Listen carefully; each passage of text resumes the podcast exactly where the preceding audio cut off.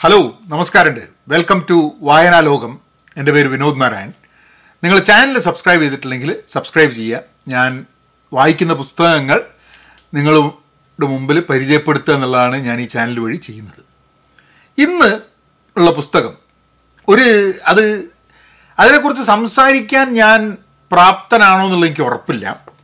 പുസ്തകം ഇതാണ് Milan കുന്തേരേന്റെ the unbearable lightness of being ഈ നോവൽ ഞാൻ വായിച്ചിട്ട് ഇപ്പോൾ ഏതാണ്ട് ഏതാനും ആഴ്ചകളായിട്ടേ ഉള്ളൂ ഞാനത് വായിച്ചു കഴിഞ്ഞു രണ്ടാഴ്ച കഴിഞ്ഞപ്പോഴാണ് മിലൻ കുന്ദേര മരിച്ചത്. അപ്പോൾ ചില പുസ്തകങ്ങൾ നമ്മൾ ഉള്ളിലിങ്ങനെ വളരും. അത് കാരണം നമുക്ക് ആ പുസ്തകം ആദ്യം വായിക്കുമ്പോൾ ചിലപ്പം കുറച്ച് കാര്യങ്ങൾ മനസ്സിലായിട്ടുണ്ടാവും. പക്ഷെ അത് കഴിഞ്ഞിട്ട് പിന്നെ നമ്മൾ ആ പുസ്തകത്തിനെ പറ്റി കൂടുതൽ മനസ്സിലാക്കാൻ വേണ്ടി ശ്രമം നടത്തും. വേറെ ആൾക്കാർ പറഞ്ഞത് മനസ്സിലാക്കും.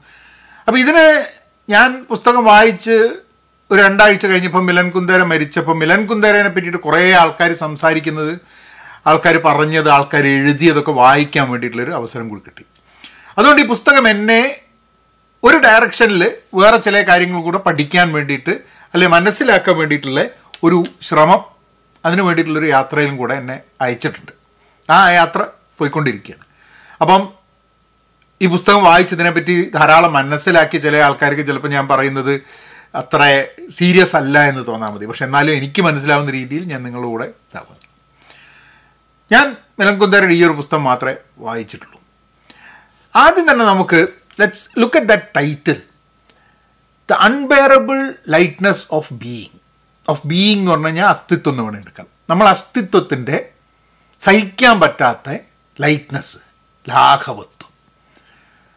അതായത് നമ്മൾ ജീവിച്ചിരിപ്പുണ്ട് നമ്മളുടെ എക്സിസ്റ്റൻസ് ഉണ്ട് നമ്മളെ ബീയിങ് ഉണ്ട്. പക്ഷേ അതിന് ഒരു ഭയങ്കര ലാഘവത്വമുണ്ട്.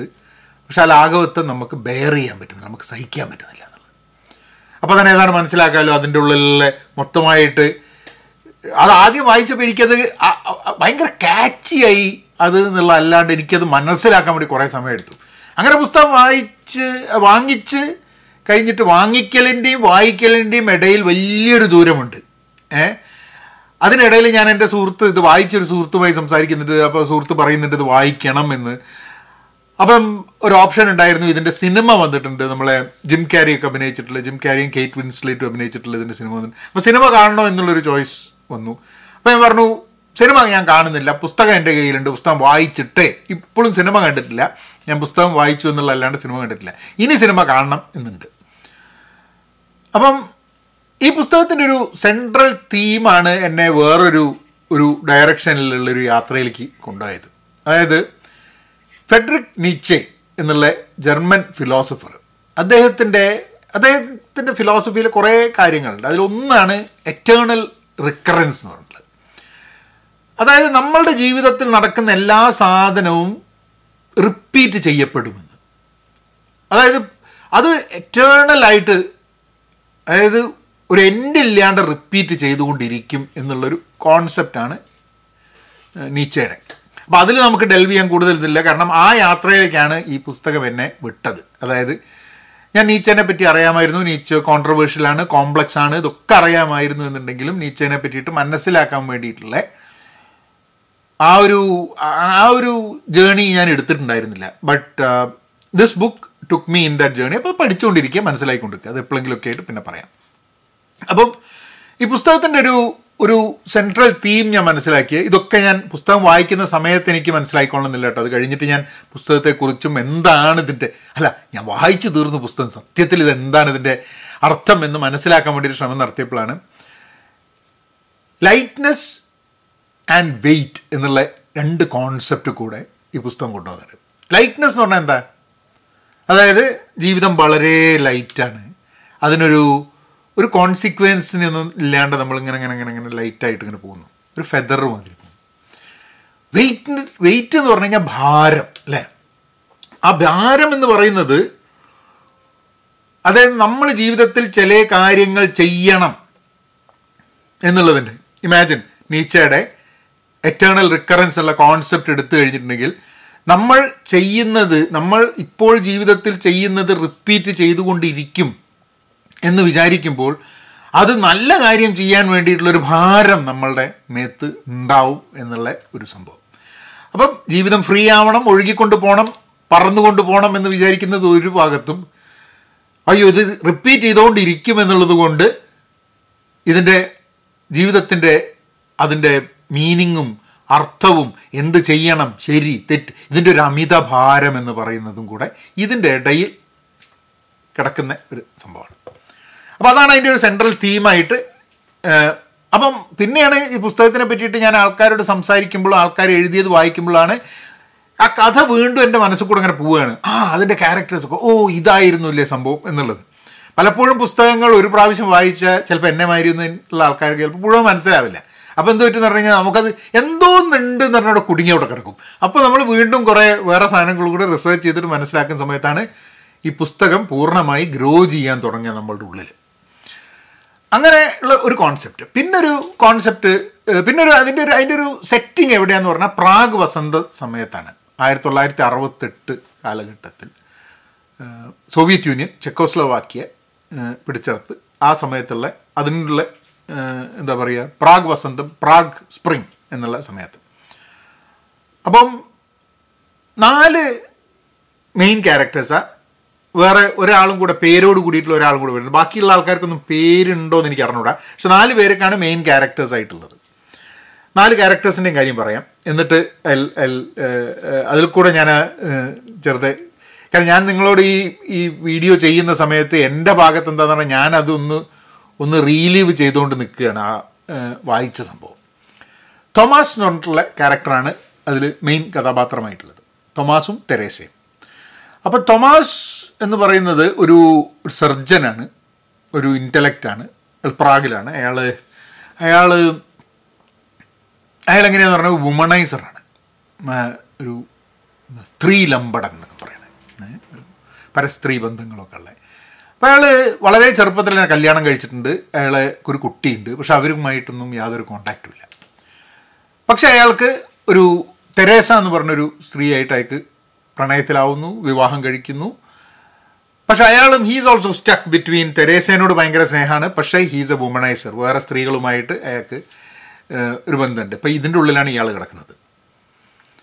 അങ്ങനെ ഇയാളുടെ ജീവിതത്തിൽ ആ കഥേന്റെ ഭാഗമായിട്ട് ഇയാൾ കമ്മ്യൂണിസ്റ്റ് ഗവൺമെന്റിനോട് യോജിച്ച് പോവാത്തത് കൊണ്ട് ഇയാൾക്ക് സർജറി അയാൾ ചെയ്യുന്ന ജോലി കംപ്ലീറ്റ് ആയിട്ട് ഒഴിവാക്കിയിട്ട് അയാൾക്ക് ഒരു വിൻഡോ പെയിന്റ് ചെയ്യുന്ന ഒരു ജോലിയൊക്കെ എടുക്കേണ്ടിയൊക്കെ വരുന്നുണ്ട്. അത് കഥയുടെ ഭാഗമായിട്ട് നിങ്ങൾ വായിക്കും മനസ്സിലാവും.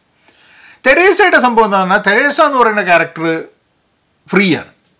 അപ്പം പെട്ടെന്ന് ആൾക്കാരെ സ്നേഹിക്കുകയൊക്കെ ചെയ്യും. അങ്ങനെ ഭയങ്കരമായിട്ട് സ്നേഹിച്ചിട്ട് തോമസിന്റെ കൂടെ താമസം തുടങ്ങും. പക്ഷെ അറ്റ് ദ സെയിം ടൈം അവർക്ക് ഭയങ്കര വിഷമമുണ്ട്. കാരണം എന്താണെന്ന് പറഞ്ഞു കഴിഞ്ഞിട്ടുണ്ടെങ്കിൽ അവർ പല പ്രാവശ്യം മനസ്സിലാക്കാൻ ശ്രമിക്കുന്നുണ്ട്. എന്ത് തോമസ് അവരെ മാത്രമല്ല വേറെ സ്ത്രീകളുടെ അടുത്തൊക്കെ പോയിട്ട് ബന്ധങ്ങൾ ഉണ്ടാക്കുന്നുണ്ട്. അപ്പം അത് മനസ്സിലാക്കാനുള്ള ശ്രമം അവർ നടത്തുമ്പോഴും അതിന്റെ അവർക്കത് ഭയങ്കര സാഡ്നെസ് കൊടുക്കുന്നുണ്ട്. അങ്ങനെയാണ് അവരുടെ ഇതിന്റെ അവസാനം ഇവർ രണ്ടുപേരും പ്രായമായിട്ട് ഇവരുടെ ഒരു ഒരു നായയുടെ ഒരു നായയ്ക്കും പ്രായമായി ഇവർക്ക് പ്രായമായി ഇവർക്ക് പെറ്റ് ഡോഗിന് പ്രായമാവുന്നുണ്ട്. ആ ഡോഗിന്റെ ജീവിതവും ജീവിത അവസാനവും ഒക്കെ വർണിക്കുന്നത് ഭയങ്കര it's very very sad വെനി but it's a reality of നമ്മളുടെ വളരെ ക്ലോസ് ആയിട്ടുള്ളൊരു സംഭവം ഒരു ജീവൻ ഇല്ലാണ്ടാവുന്ന സമയത്ത്. അത് ടുവേർഡ്സ് എൻഡ് ഓഫ് പിന്നുള്ളത് സബീന എന്ന് പറഞ്ഞ ഒരു ക്യാരക്ടർ സബീന ശരിക്കും തോമസിന്റെ മിസ്ട്രസ്സാണ് പക്ഷെ Sabina at the same time Sabina is a very free spirited person സബീനയ്ക്ക് അങ്ങനെ ഏറ്റവും ലൈറ്റസ്റ്റ് ക്യാരക്ടറാണെന്നാണ് പറയുന്നത് സബീന. സബീനയോട് സ്നേഹമുള്ള വേറൊരാളുണ്ട് ഫ്രാൻസ് എന്ന് പറഞ്ഞിട്ട്. അയാൾ എങ്ങനെയാന്ന് പറഞ്ഞു കഴിഞ്ഞാൽ ഒരു പ്രൊഫസറാണ് ലെഫ്റ്റ് ലീനിങ് ആണ്. അപ്പം അയാൾ അയാൾക്ക് അയാളുടേതായിട്ടുള്ള കൺഫ്യൂഷൻ ഉണ്ട്. കാരണം വെച്ചാൽ അയാൾ കല്യാണം കഴിച്ചിട്ടുണ്ട് അയാൾക്ക് സബീനേന്റെ കൂടെ വരുന്നതിന് അയാൾക്ക് അവസാന അപ്പം സബീനേന്റെ സംഭവം എന്താ സബീനയ്ക്ക് എല്ലാവരുമായിട്ട് വളരെ ഇതാണ് പെട്ടെന്ന് പക്ഷേ ആൾക്കാർ എല്ലാവരുമായിട്ട് റിലേഷൻഷിപ്സും പെട്ടെന്ന് ബ്രേക്ക് ചെയ്യും. അപ്പോൾ ഫ്രാൻസ് ആയിട്ടുള്ള റിലേഷൻഷിപ്പ് പെട്ടെന്ന് ബ്രേക്ക് ചെയ്യും. അപ്പോൾ ഏതൊരാളെയും സ്നേഹിക്കുക വേറെ ആൾക്കാരെയും സ്നേഹിക്കുക ഇയാളെ വേണ്ടാത്തപ്പോൾ വേറൊരാളെ സ്നേഹിക്കുക അങ്ങനെ അച്ഛനുമായിട്ടുള്ള ബന്ധം അമ്മയുമായിട്ടുള്ള ബന്ധം ആൾക്കാരുണ്ട്. അപ്പം ഷീസ് വെരി ഫ്രീ സ്പിരിറ്റഡ് അപ്പം അങ്ങനെ ഭയങ്കര ഫ്രീ സ്പിരിറ്റഡ് ആണ് എന്നുള്ളതുകൊണ്ടാണ് ഫ്രാൻസിന് അവരോട് ഇഷ്ടപ്പെടുന്നത്. ഫാൻസ് എന്നിട്ട് ഭാര്യേനെയൊക്കെ വിട്ട് സബീനെ എടുത്തു പോകുന്നത്. അപ്പോൾ ഇങ്ങനെ നാല് ക്യാരക്ടേഴ്സിന്റെ ഉള്ളിൽ കൂടിയാണ് ആ കഥ പോകുന്നത്. അപ്പോൾ നമ്മളുടെയൊക്കെ ട്രഡീഷണൽ ചിന്തയിൽ നമ്മൾ നോക്കിക്കഴിഞ്ഞിട്ടുണ്ടെങ്കിൽ ഇയാൾ ശരിയല്ല അയാൾ ശരിയല്ല അങ്ങനെയല്ല അങ്ങനെയല്ല എന്നൊക്കെ പറഞ്ഞ് അപ്പോൾ നിങ്ങളുടെ മനസ്സിന്റെ ഉള്ളിൽ ഭയങ്കരമായിട്ടുള്ള ട്രഡീഷണൽ ബൈൻഡിങ് ഉണ്ടെങ്കിൽ അതായത് ഇത് മനസ്സിലാക്കാൻ കുറച്ച് ബുദ്ധിമുട്ടാണ്. അല്ലെങ്കിൽ ആ കഥയുടെ അല്ലെങ്കിൽ മനുഷ്യന്റെ സ്വഭാവത്തെക്കുറിച്ചിട്ട് മിലൻ കുന്ദർ എഴുതിയത് മനസ്സിലാക്കാൻ ബുദ്ധിമുട്ടുണ്ടാവും. ഞാനത് വായിക്കുമ്പോൾ തന്നെ നമ്മൾ ശരി തെറ്റുകൾ നോക്കിക്കൊണ്ടിരിക്കും. ഇത് ശരിയാണോ അത് ശരിയാണോ? അങ്ങനെയൊന്നല്ല. ഇതൊക്കെ മനുഷ്യന്റെ സ്വഭാവങ്ങളാണ് എന്നുള്ള രീതിയിൽ ഈ സാധനത്തിനെ മനസ്സിലാക്കി മുന്നോട്ട് പോകുക എന്നുള്ളതാണ്. പിന്നെ ഒരു ക്യാരക്ടർ പേരെടുത്ത് പറയാനുള്ളത് സിമോൺ സൈമോൺ എന്നിട്ടുള്ളത് സൈമൺ എന്താന്ന് പറഞ്ഞു കഴിഞ്ഞിട്ടുണ്ടെങ്കിൽ നമ്മളെ തോമസിന്റെ മകനാണ്. പറഞ്ഞില്ലേ? തോമസിനൊരു മകനുണ്ട് പക്ഷേ എവിടെ എന്താന്ന് പറഞ്ഞത് അപ്പോൾ തോമസിന്റെ മകൻ വരുന്നത് പ്രാഗിൽ കമ്മ്യൂണിസ്റ്റ് അധികാരികളുടെ വക്താവായിട്ടാണ് വരുന്നത്. അത് തോമസിനെ കൊണ്ട് ഇത് ഒപ്പിടിപ്പിക്കാൻ അയാൾ എന്തോ പറഞ്ഞ കാര്യത്തിൽ ഇതിനൊക്കെ റിട്രാക്ട് ചെയ്യാൻ വേണ്ടി എന്തോ ഒപ്പിടിപ്പിക്കാൻ വേണ്ടിയിട്ടാണ്. അപ്പം അധികാരികളുടെ ഭാഗത്ത് നിന്നുകൊണ്ടാണ് മകൻ സംസാരിക്കുന്നത്. അങ്ങനെ അത് തോമസ് ഒപ്പിടാൻ തയ്യാറാവാതിരിക്കുമ്പോഴാണ് തോമസിന് പിന്നെ പ്രാക്ടീസ് ചെയ്യാൻ പറ്റാണ്ട് അയാൾ സർജറി വിട്ടിട്ട് ജനൽ കഴുകണ ജോലിയിലേക്ക് പോകുന്നത്. ഈ അപ്പം ഇത്ര ഇതാണ് പുസ്തകത്തിന്റെ ഒരു ഒരു ഏകദേശ രൂപം. ഇവരുടെ ജീവിതത്തിൽ കൂടെയാണ് പോകുന്നത്. അതുകൊണ്ടാണ് ആ പുസ്തകം വായിക്കുന്നതിനെക്കാട്ടും കൂടുതൽ വായിച്ചു കഴിഞ്ഞ പുസ്തകത്തിനെ പറ്റി ആരോടെങ്കിലും സംസാരിക്കുമ്പോൾ അതിനെപ്പറ്റി കൂടുതൽ മനസ്സിലാക്കാൻ ശ്രമിക്കുമ്പോഴാണ് ഇതിന്റെ അതിന്റെ റിയൽ എൻജോയ്മെന്റ് വരുന്നതെന്നാണ് എനിക്ക് തോന്നുന്നത്. കാരണം ആ പുസ്തകം വായിച്ച് കഴിഞ്ഞിട്ട് ഏതാനും ആഴ്ചകളായാലും ഇപ്പോഴും ആ പുസ്തകം ഇതിനെക്കുറിച്ച് ഞാൻ നിങ്ങളോട് സംസാരിക്കുമ്പോൾ അത് റീലി ചെയ്യുന്ന സമയത്ത് ആ പുസ്തകം എന്നിലേക്ക് പുതിയതായിട്ടുള്ള ചില ചില തോട്ട്സ് വരുന്നുണ്ട്. അങ്ങനെ ഈ പുസ്തകം കഴിയുമ്പോൾ ഞാൻ വിചാരിച്ചു എന്നാൽ പിന്നെ നീച്ചേനെ നമുക്കൊന്ന് പഠിക്കാൻ വേണ്ടി ശ്രമം നടത്തണം. അങ്ങനെ I'm currently trying to read more than reading I'm trying to research myself and try to find out അതിൽ ഞാനൊരു പോഡ്കാസ്റ്റ് പഹയൻ മീഡിയ മലയാളം പോഡ്കാസ്റ്റിൽ ഞാനൊരു പോഡ്കാസ്റ്റ് നീച്ചേന്റെ വിൽ ടു പവർ എന്നുള്ള കോൺസെപ്റ്റ് വെച്ചിട്ട് ഞാനൊരു പോഡ്കാസ്റ്റ് ചെയ്തിട്ടുണ്ട്. ഇനി എറ്റേണൽ റിക്കറൻസ് എന്നുള്ളത് ഒരു കോൺസെപ്റ്റാണ് ഓവർമാൻ ഊബർമാങ്ഷ് എന്ന് പറഞ്ഞിട്ടുള്ള ഒരു കോൺസെപ്റ്റ് അങ്ങനെ തന്നെ പ്രൊനൗൺസ് ചെയ്യുന്നത്. എന്നൊരു പറഞ്ഞത് ഓവർമാൻ എന്നുള്ള കോൺസെപ്റ്റ് സൂപ്പർമാൻ എന്നൊക്കെയുള്ള കോൺസെപ്റ്റ് ആ കോൺസെപ്റ്റ് അത് നാസികൾ വളരെ അതിനെ അതിനെ വക്രീകരിച്ചു എന്നുള്ളതാണ് ജനറലി പറയുന്നത്. അതുകൊണ്ടാണ് ഇദ്ദേഹം ഒരു ഒരു കോൺട്രവേഴ്ഷ്യൽ ഫിഗറായിട്ട് അറിയപ്പെടുന്ന ഒരു സംഭവമൊക്കെ ഉണ്ട്. നിച്ചെ അപ്പം അങ്ങനെ ആ വഴിയിൽ അതൊക്കെ പഠിച്ചുകൊണ്ട് മനസ്സിലാക്കാനുള്ള ശ്രമമൊക്കെ നടത്തിക്കൊണ്ടിരിക്കുകയാണ്. അടുത്ത പുസ്തകവുമായിട്ട് നിങ്ങൾ ചാനൽ സബ്സ്ക്രൈബ് ചെയ്തിട്ടില്ലെങ്കിൽ സബ്സ്ക്രൈബ് ചെയ്യുക. അത് ആദ്യം പറയണം എന്നുള്ളതാണ്. അപ്പം അടുത്ത പുസ്തകം ഞാനിപ്പോൾ വായിച്ചുകൊണ്ടിരിക്കുന്നത് അമിതാഭ് ഘോഷിന്റെ ഒരു പുസ്തകമാണ് ഹംഗ്രി ട്രൈഡ് എന്ന് പറഞ്ഞിട്ട്. അത് കുറേ കാലം മുമ്പ് മേടിച്ചു വെച്ച പുസ്തകമാണ്. അതുകൂടാതെ വേറെ ചില ഓൾറെഡി വായിച്ച ചില പുസ്തകങ്ങളുടെ നോവലുകളല്ല. അതിനെ പറ്റിയിട്ടൊക്കെ വരും ആഴ്ചകളിൽ സമയം കിട്ടുമ്പോൾ വീഡിയോ ചെയ്യാം. അപ്പം അടുത്ത വീഡിയോന് വീണ്ടും കാണാം. എന്നാൽ പിന്നെ